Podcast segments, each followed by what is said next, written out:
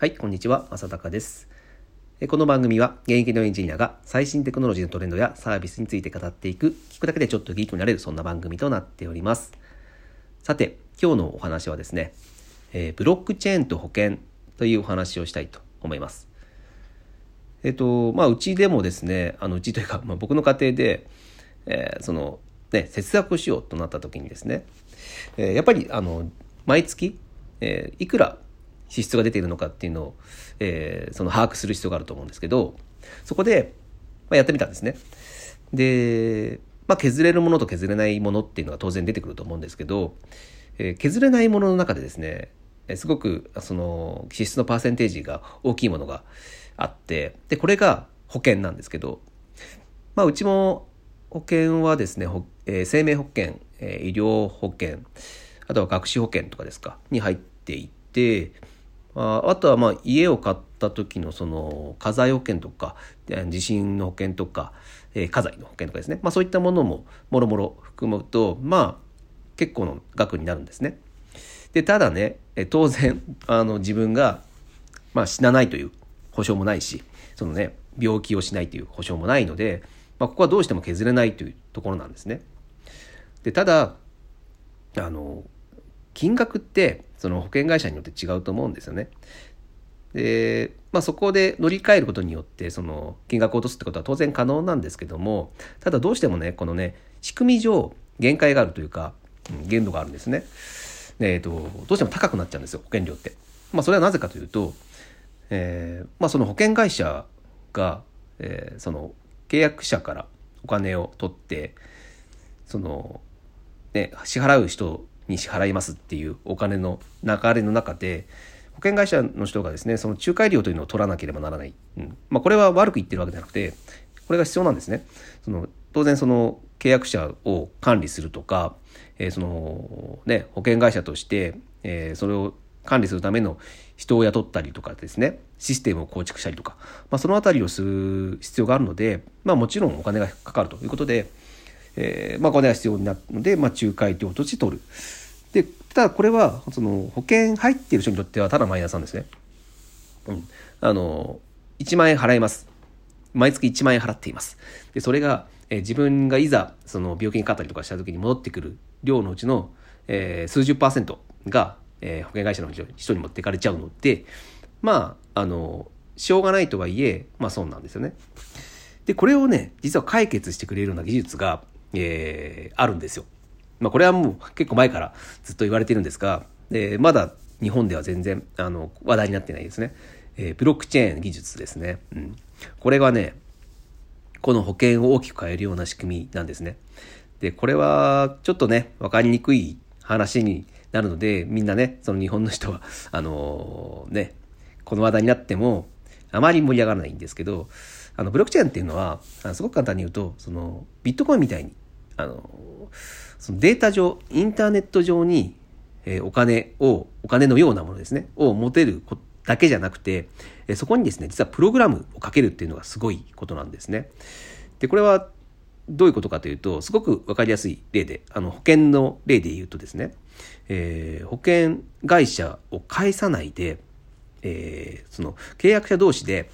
えーこのブロックチェーン上に、えみんなの保険料っていうのを毎月払っていこうよ。そして必要な人に、えー支払っていくっていう仕組みをみんなでやろうよっていうふうに決めました。で、みんなが、えー毎月毎月、えー1万円相当ぐらいの、えー保険料をそのブロックチェーン上で支払っていくと。で、その中で、えープログラムできるって言いましたけど、えー例えば、えーえー A さんがですね、えー病気にかかりましたという診断書が出ました。で、それが出たら、えーその出たという真実をブロックチェーン上に上げたら、えー自動的に、えー適切なお金が支払われるっていうのをプログラムでコードで組めるんですね。うん。つまりこれ人がいらないんです。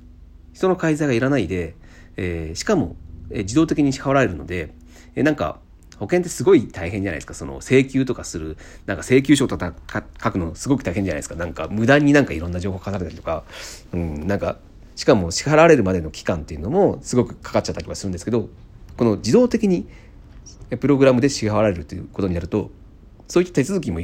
えーまあ極力少なくなるし、えー支払われるっていうのもそれが確定した瞬間も自動的に支払えるので、えその辺もすごくいいと。うん、そんな感じで実は、えー、保険というのはですねブロックチェーン技術を使えば、えー、すごく、えー、今の保険会社が抱えているデメリットですね。その支払い額が少なくなってしまう。仲介料に取られて少なくなってしまう。申請類とかいうそういったものが煩わしい。そして支払える期間というのがどうしても遅延が出てしまうというところが解消される。これ素晴らしいですよね。なのでそうこれね多分ねでもねいろんなあの当然そのこれが採用されるまでの、うん、壁というのが大きいとは思うんですけど、まあ、これが採用されて本当にこれが実現したらあの我々そのね保険入っている契約者としてはですねでどの家庭も、えー、その保険料というのが非常に浮くということなので、うん、これはねあのぜひ皆さんにも知ってほしいなと。まあおそらく、うん、何年後かなもうあのもしかしたら10年20年後になっちゃうかもしれないですけど、まあ、これはおそらくそのうち採用されていくのかと思います。でこれってまあ保険だけじゃなくて実はその仲介料を取っているところ、うん、仲介業者って言われるとこは、えー、全部これに置き取って、えー、置き換われる可能性を秘めています。例えば保険以外で言うと不動産ですかね、うん、あのアパートを借りようってなった時にですねえっ、ー、と実際のオーナーさんと契約する人ってなかなか少ないと思うんですね。うん、不動産屋っていうところにがいて、そこに、えー、支払、あの、契約をして、